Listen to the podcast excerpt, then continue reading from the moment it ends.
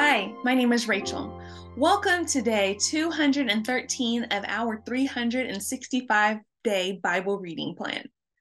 Today's reading is titled Jesus Tells a Story and Visits Friends.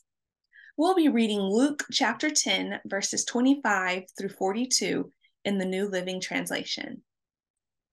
One day, an expert in religious law stood up to test Jesus by asking him this question Teacher, what should I do to inherit eternal life? Jesus replied, What does the law of Moses say? How do you read it? The man answered, You must love the Lord your God with all your heart, all your soul, all your strength, and all your mind, and love your neighbor as yourself. Right, Jesus told him. Do this and you will live. The man wanted to justify his actions. So he asked Jesus, And who is my neighbor? Jesus replied with a story. A Jewish man was traveling from Jerusalem down to Jericho, and he was attacked by bandits. They stripped him of his clothes, beat him up, and left him half dead beside the road.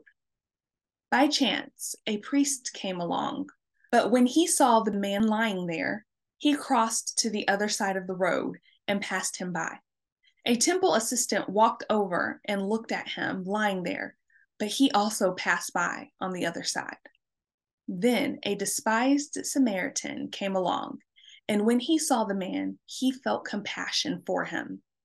Going over to him, the Samaritan soothed his wounds with olive oil and wine and bandaged them. Then he put the man on his own donkey and took him to an inn, where he took care of him. The next day he handed the innkeeper two silver coins, telling him, Take care of this man. If his bill runs higher than this, I will pay you the next time I'm here. Now, which of these three would you say was a neighbor to the man who was attacked by bandits? Jesus asked.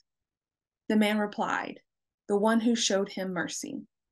Then Jesus said, Yes, now go and do the same. As Jesus and the disciples continued on their way to Jerusalem, they came to a certain village where a woman named Martha welcomed him into her home. Her sister Mary sat at the Lord's feet, listening to what he taught. But Martha was distracted by the big dinner she was preparing.